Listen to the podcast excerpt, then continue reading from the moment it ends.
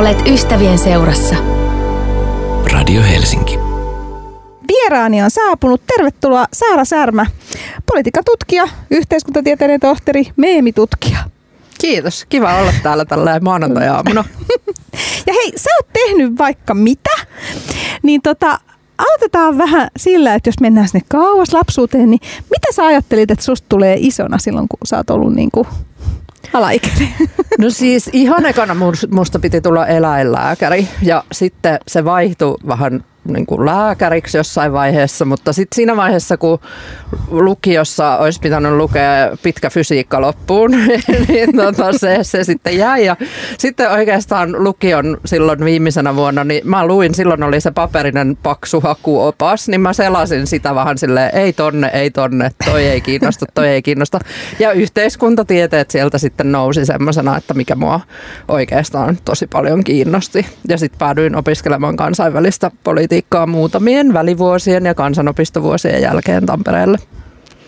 No miten sitten tavallaan, sä oot kuitenkin tehnyt hyvin laajasti myös ehkä niin kuin yhteiskuntatieteiden perustan ulkopuolelta, niin miten jotenkin sulla nämä uudet erilaiset projektit niin kuin tulee tai on linkittynyt No siis mä en yhtään, silloin kun mä tein väitöskirjaa, niin mä en yhtään ajatellut, että musta tulee mikään tämmöinen julkinen hahmo. Ja mun tota, väitöskirjaohjaaja oli Mika Aaltola, joka on ulkopoliittisen instituutin johtaja nykyään. Ja Mika oli paljon jo silloin telkkarissa ja mä olin aina silleen, että ai kauheita, kuinka sä pystyt tuohon. Mä en ikinä pystyisi ja ei, ei mitään. Ja tota, sitten se siitä vaan lähti, kun olin väitellyt ja sitten olin, olin siinä työttömänä tohtorina mietin, että mitäs tässä tehdään. Ja, ja tota, Roosa Meriläisen kanssa istuttiin baarissa yksi ilta ja mietittiin, että pitäisi ruveta jotain feminististä tekemään ja päätettiin, että no perustetaan ajatushautomo. Sehän kuulostaa kauhean mm. isolta, mutta eihän se ollut kuin siis nettisivu ja Facebook-sivu ja sitten me päädyttiin hakemaan sille rahaa ja samaan aikaan sitten mä olin kerännyt näitä tämmöisiä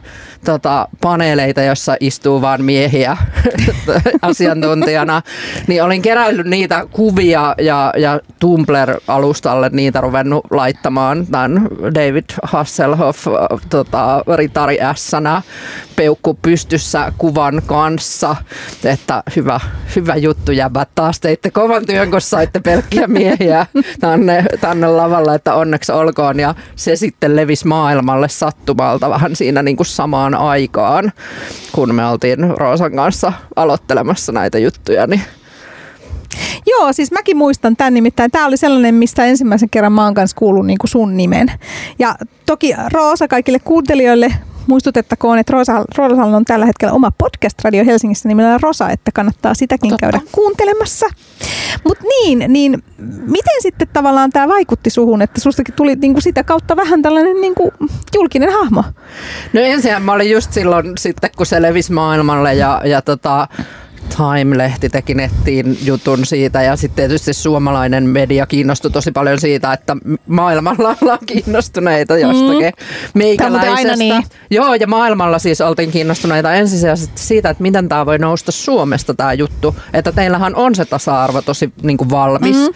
ja te olette niin kuin tasa-arvon mallimaa, niin miten, siellä voi, miten sieltä voi tulla tämmöinen aloite ikään kuin, että se oli jännä huomata, miten, miten eri kulmalla eri mediat tavallaan ottaa. Ja no silloin tuli sitten telkkariin pyyntöjä ja mä olin ihan, että apua, tää on ihan hirveetä. Mutta sitten ystäväni Roosa sanoi, että ei se voi mennä huonosti, että, että tota, mä oon sentään pyörtynyt pääuutislähetyksessä, että ei se sen huonommin ainakaan me. Meillä on tämmöinen verrokkiajattelu aina, että voi niin kuin verrata siihen, että tämä on niinku se huonoin mahdollinen. Niin, ja se meni sitten tosi hyvin ja siinä varsinkin silloin 2015-2016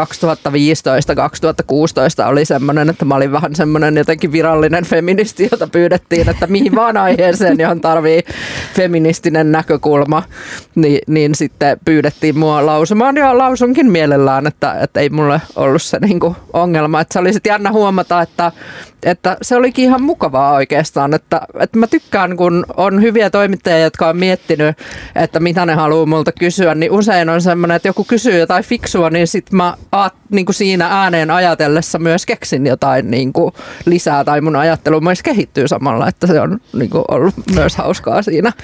No jotenkin haittaisiko se kuitenkaan sua, että se kuitenkin leimaantuu aika voimakkaasti?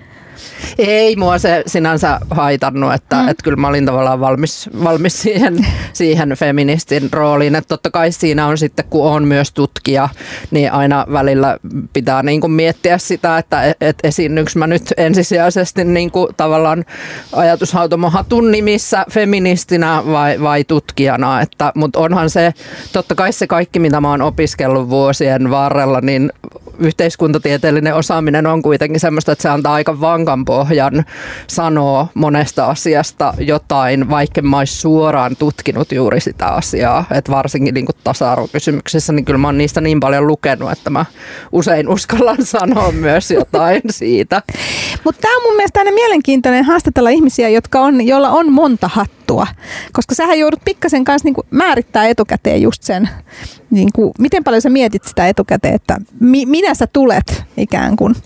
No en mä ihan kauheasti sitä mieti, että, että mä ajattelen muutenkin, että että mun tutkijuuskin perustuu vähän semmoiseen, koska tutkin myös niitä meemejä, niin, niin tämmöiseen huumoriin ja kepeyteen, niin, niin sitten se on semmoinen niin kuin jotenkin kokonaisuus mulle. Että, ja sitten mä oon jotenkin aika alussa ja ajattelin, niin kuin, tai tuli semmoinen fiilis, että en mä voi kuitenkaan sitä kontrolloida tavallaan mm-hmm. sitä omaa julkisuuskuvaani, niin, niin sitten mä, niin kuin, mä sanon sen, mitä sanon ja sitten sitä voi sitten tulkita tietysti niin kuin monella eri tavalla. Enkä koskaan käy käy internetin alalaidoissa lukemassa, että mitä musta siellä kirjoitetaan, että se on niinku semmoinen itsesuojelumekanismi myös.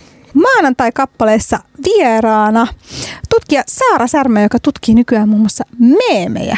Miksi meemit? No miksei tavallaan, mutta siis nehän on kauhean kiinnostavia ja myös hauskoja. Että mä väitöskirjassa jo käytin materiaalina semmoisia meemityyppisiä kuvia ja pilakuvia ja tein niistä sitten vielä kollaaseja, joka oli tämmöinen taideperustainen tutkimusmenetelmäkokeilu. Ja sitten mua kiinnostaa laajemmin myös ne meemit ja hain sitten monta vuotta rahoitusta niille ja sitten sain Suomen Akatemian tutkijatohtori rahoituksen ja aloitin 2019 tässä. Mutta oli pitkä tie sillä, että, että kun mä esimerkiksi perustelin tutkimussuunnitelmassa tai sanoin, että, että mä kerään meemejä sit kun maailmassa tapahtuu jotain, niin tämähän ei politiikan tutkijoille, jotka vertaisarvioi sitä, niin oikein mennyt läpi, niin kuin, että, että millainen menetelmä tämä nyt on. Ja nyt jälkeenpäin kun katsoo, että eihän me oltaisi voitu ennakoida tuota pandemiaa, joka synnytti ihan valtavan määrän meemejä ja huomasi, että, että jopa semmoiset ihmiset, jotka ei ehkä ennen ollut niin jakanut meemejä somessa, niin rupesi silloin ensimmäisenä lockdown-keväänä niitä jakamaan ihan tosi paljon. Niin siis niin kuin, tämä meemien valta on mun mielestä niin kuin, aika iso nykyään, että jos katsoo esimerkiksi omaa kuplaa, niin kuin Instagram- tai Facebook-kuplaa, niin huomaa, että niillä niin kuin, kommunikoidaan hyvin vahvasti erilaisia tunteita, erilaisia niin kuin, tavallaan sellaisia niin kuin, jopa ahdistuneisuutta, positiivisia tunteja, juhlapyhiä, niin kuin kaikkea. Joo, ehdottomasti just näin, että, että ne on tullut. Ja, ja tähän liittyy tietysti just se, että Instagramin niin kuin kasvu alustana ja sitten myös Facebookissa aikaisemmin, kun tuli mahdolliseksi kommentoida kuvilla toisten postauksia, niin tämä niin kuin muuttuva teknologia aina vaikuttaa tietysti siihen, että et, et miten me sitten ruvetaan käyttäytymään. Että et oikeastaan se munkin se Congrats You Have an All Mail Panel juttu osui semmoiseen saumaan, että, että silloin oli aika hiljattain tullut tullut tämä, että voi kuvilla kommentoida, mm. niin mulla oli muutama semmoinen kuva ja yksi oli tämä Ritariassa peukuttamassa, toinen oli tota, toi um, joku tämmöinen facepalm-kuva ja, ja sitten oli joku kolmas, ja, joilla sitten paljonkin kommentoitiin eri asioita ja sitten yhdistin sen, sen saman kuvan niin kuin näihin, näihin miespaneeleihin. Mutta jo se, että, että voidaan kuvilla kommentoida, niin on sitten tavallaan lisännyt niiden käyttöä ihan valtavassa määrin. Ja niistä on tullut just vähän tämmöisiä niin kuin emojeita, niin kuin, mutta vielä vähän niin kuin jotenkin uh, monipuolisempia. Niin, ne on niin kuin tavallaan emoji 2.0, koska niillä pystytään vielä niin kuin ehkä kommentoimaan niin kuin isompaa tunneskaalaa. Joo, ilman muuta, just näin. Ja, ja isoja siis ideologisia ja poliittisia kysymyksiä paljon, että, että toki niin kuin viime vuodet ehkä leimallisesti niin kun oli aika laita oikeiston hallussa tämä tämmöinen meemikenttä, että mm-hmm. siellä varsinkin Jenkeissä ja kyllä Suomessakin jossain määrin, niin, niin varsin paljon niin kun poliittiset meemit oli, tuli sieltä ja nyt sitten ehkä, ehkä alun perin vastareaktiona sille on, on niin tullut tämmöiset antikapitalistiset ja niin vasemmistolaishenkiset meemit ja, ja Instagramiin on syntynyt semmoinen aivan niin hurmaava yhteisö, jossa, jossa tota, on jotenkin semmoinen vahva toisista välittämisen niin kuin eetos vallalla ja, ja semmoinen, että jaetaan hirveästi toisten, toisten juttuja ja jotenkin aika kiva semmoinen keskustelukulttuuri, vaikka se on samalla aika poliittista se sisältö.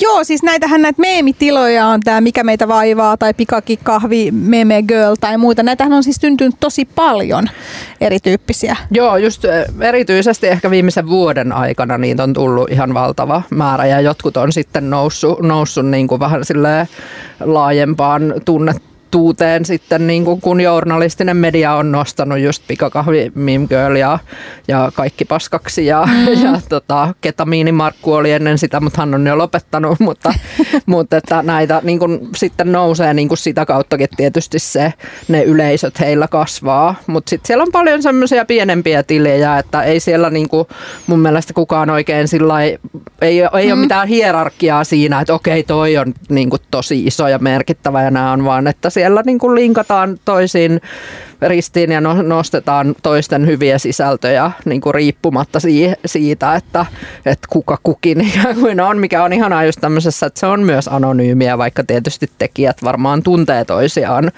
niin kuin sitten sen Instagramin ulkopuolella.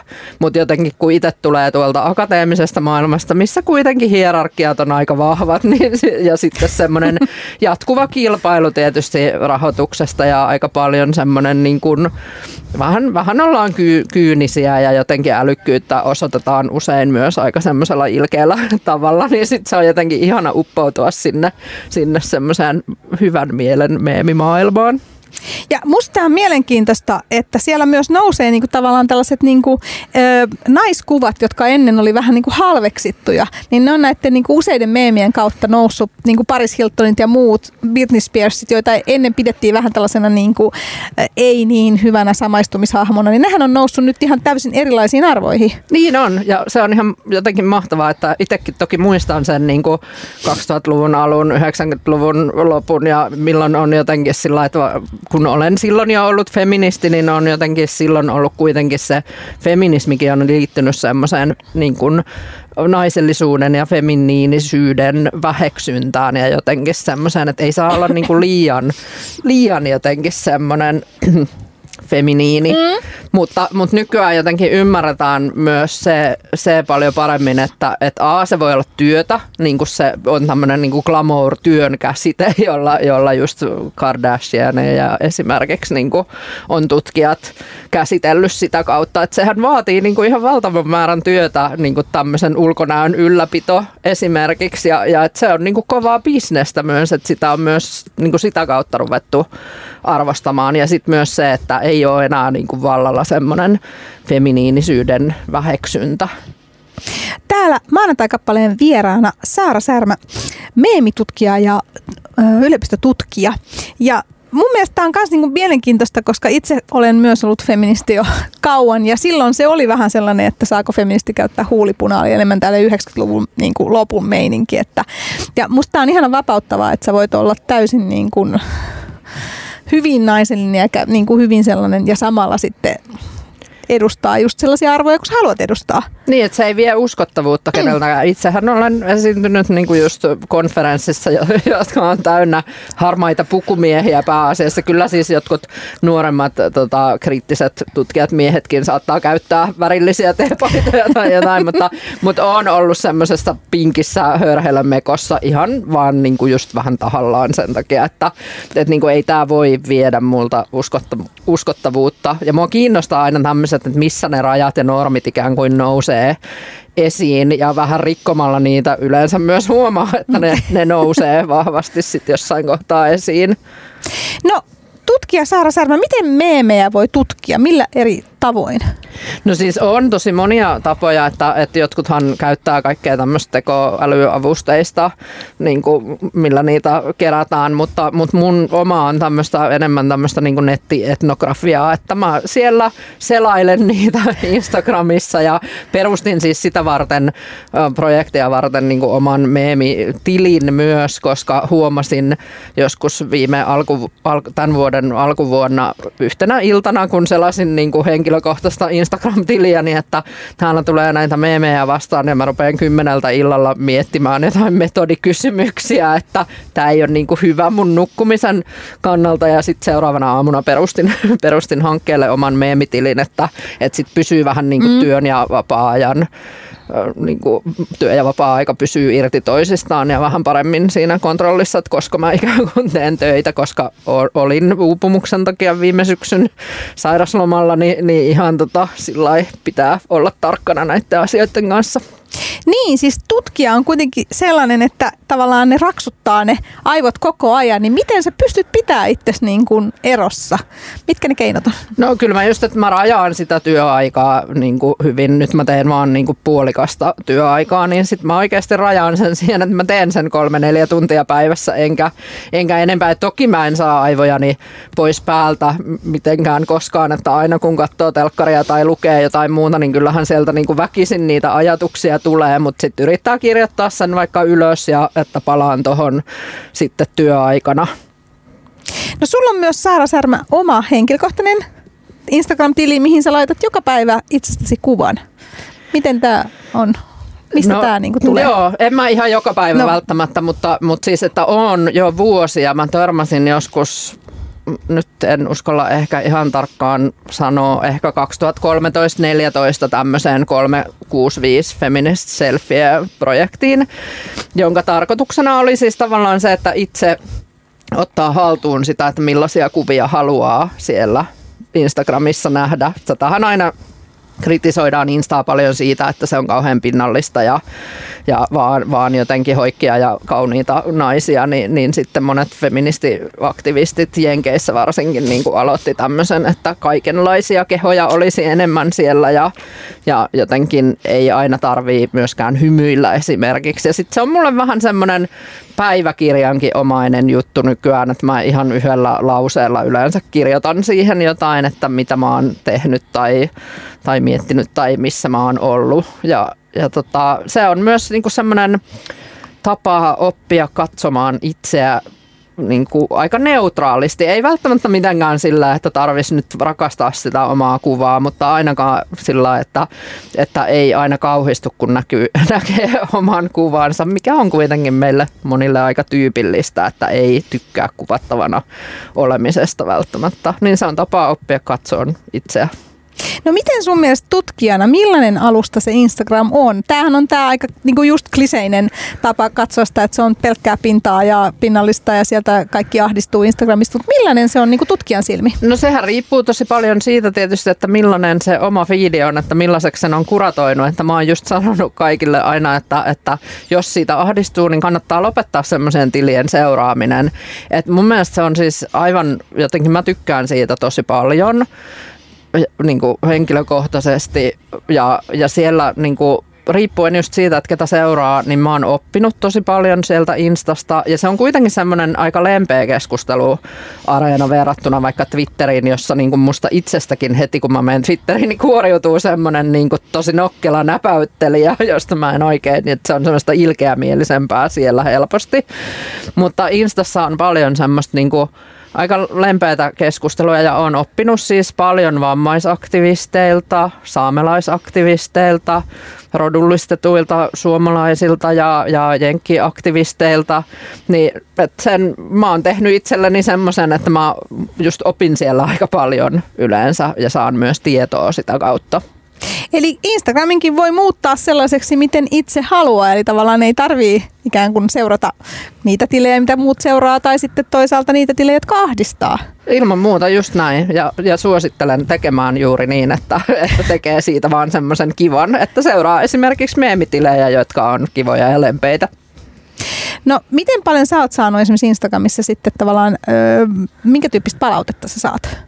No pääosin hyvää, että joskus tulee jotain negatiivista palautetta, mutta, mutta kyllä mä aika sitten nopeasti, nopeasti blokkaan tai poistan sellaiset kommentit, että, että en mä halua antaa tilaa vihalle ja välillä niitä nyt tulee muutenkin eri kanavia pitkin tulee vihaista palautetta, mutta, mutta tota, yritän sitten, niin kuin, tai just, että en mene etsimään sitä mm. sieltä internetin alalaidoista, että vaan ne mitä tulee mun johonkin inboxeihin, niin niin sitten ne, ne joudun kohtaamaan, mutta ei sitä onneksi paljon tule.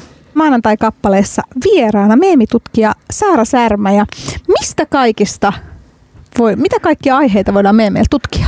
Me todettiin tuossa jo vähän niin kuin pandemiaa ja maailman, maailman tapahtumat. Mitä muita? No siis kyllähän varmaan melkein mitä vaan voisi sieltä löytää, mutta, mutta että mulla on nyt ollut, tota, mä ohjaan Jyväskyläläistä väitöskirjatekijää Reeta Karjalaista ja hänen ja hänen toisen ohjaajansa Saara Jäntin kanssa me on äh, tota, esimerkiksi kirjoitettu niin kuin mielenterveysmeemien tutkimisen etiikasta hiljattain.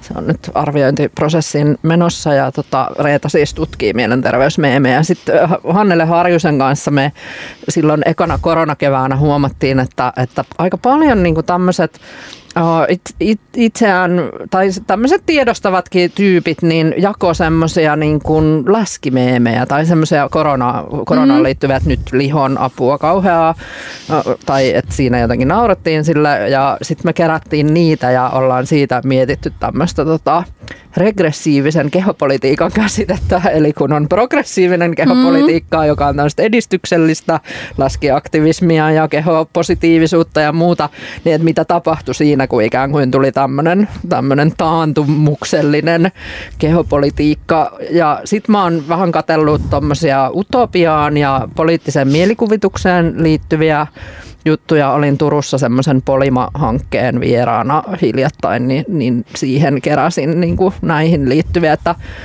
monenlaisia aiheita ja mä vähän just teen sillä, että kun joku aihe tuntuisi nousevan, niin sitten mä sen ympäriltä rupean niin kuin miettimään, että mistä kaikesta tässä voisi olla kyse ja katsotaan sitten millaiseksi se kokonaisuus lopulta muodostuu puolentoista vuoden päästä, kun hanke alkaa loppua. Mä itse asiassa mietin, kun itse olen tässä alkoholipolitiikka ja kaikessa muussa maassa, niin meillähän on aika paljon myös sellaisia niin kuin, ä, alkoholin ansaintaan ja sellaiseen liittyviä meemejä. Et sehän on myös ihan mielenkiintoinen. Tiedätkö, on ja on niin ja päihteiden käyttöön niin. ylipäätään ja sitten taas niin kuin myös, myös tämmöiseen niin kuin, nyt kun on tämä Darravapaa mm-hmm. esimerkiksi, joka ei varsinaisesti ole meemitili, mutta niin kuin sit siihen, siihen liittyen myös niin kuin tällaista päihteettömään elämään liittyviä meemejä on tosi paljon, että sieltä kyllä saisi varmaan sullekin aineistoa. Ja muistakaa, että Darra Vapaan Laurahan on ollut täällä haastateltavana ja se löytyy sieltä Radio Helsingin sivuilta podcastina se, tai YouTubesta kuunneltavana. No Saara Särmä, mitä tota, jos joku nyt haluaisi vähän niin kuin samantyyppisen uran ja samanlaisia asioita. Mitkä ominaisuudet sussa on sellaisia, mit, mitkä, niin kuin, mitkä sä katsot, että tällaisen uran ja tota, aikaiseksi saamiseksi niin tota, on, on hyviä? No toi on, toi on kyllä vaikea niin toi omien ominaisuuksien hahmottaminen, että ehkä joku semmoinen tietty, tietty niin kuin oikeudenmukaisuuden tunto, joka liittyy siihen, että miksi se feminismi on tullut mulle tärkeäksi ja, ja tietty semmoinen normikriittisyys ja muu, mutta, mutta sitten yksi, mikä on siis meidän ajatushautomo hatun perusperiaate on, että tehdään ensin ja mietitään sitten, niin, niin tämä on ollut tosi hyvä, että siis just on erilaisia meemihommia tai, tai sen congrats you have an all male panel jutun. Mä vaan tein ja on niinku tavallaan maailmaan on heitetty erilaisia asioita ja joistain niistä tulee jotain ja joistain ei, että, että tavallaan pitää vähän ehkä luopua siitä niinku ajatuksesta, että sitä voisi jotenkin kontrolloida tai voisi jotenkin kauhean niinku systemaattisesti luoda semmoisen jonkun vaikuttaja uran tai jonkun, että mulle ainakin se on enemmän sitä, että mä vaan teen ja sitten katsotaan mitä, mitä siitä tulee. Ja kaikesta ei ollenkaan missään nimessä tuu, että kannattaa vaan ikään kuin kokeilla ja puhua niistä asioista, mitä itse pitää tärkeänä, että se on mun mielestä just kaikista tärkein. On jotenkin se, että, että on aina valmis seisomaan itse sen takana, mitä, mitä tekee ja sanoo, että eihän siitä mitään tulisi, jos vaan niin kuin ikään kuin, niin kuin jostain semmoisesta ulkokultaisista syistä rupeisi niin kuin puhumaan tasa-arvosta. Että kyllä siihen pitää myös vähän niin kuin uskoa itse ja haluta, että maailma muuttuu paremmaksi.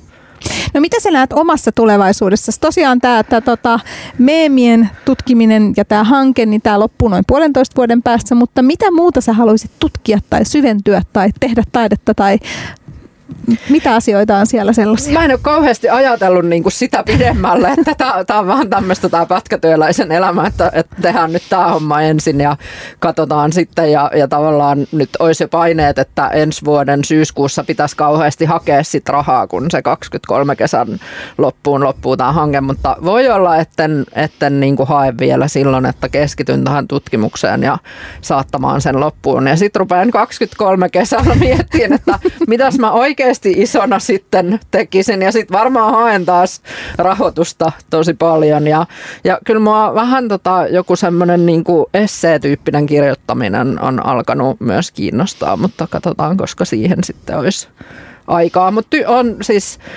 kirjoitin väitöskirjan englanniksi ja oli ihan hirveätä ruveta kirjoittamaan suomeksi niin sen jälkeen ja sitten erinäisiä kolumnipaikkoja tuli ja muita ja sitten on tottunut, niin kyllä mä nykyään tykkään ihan tosi paljon kirjoittaa suomeksi. Et nyt kun mä taas kirjoitan osan englanniksi, niin mä oon ihan sillä, että miten tämä nyt niin menee.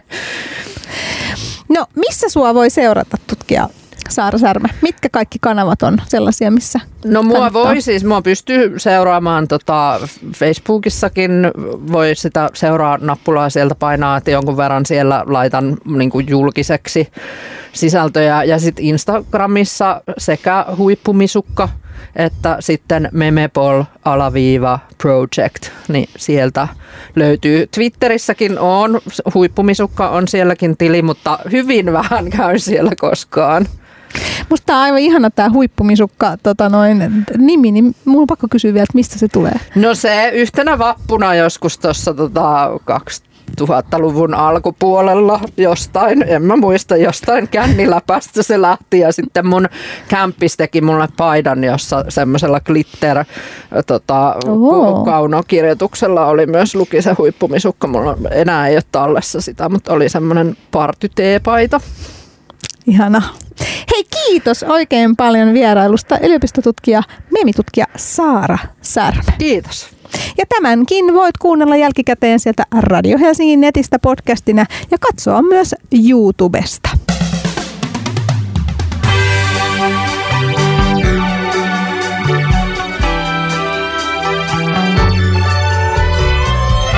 Olet merkittävien yksityishenkilöiden ja ystävien seurassa. Tämä on Radio Helsinki.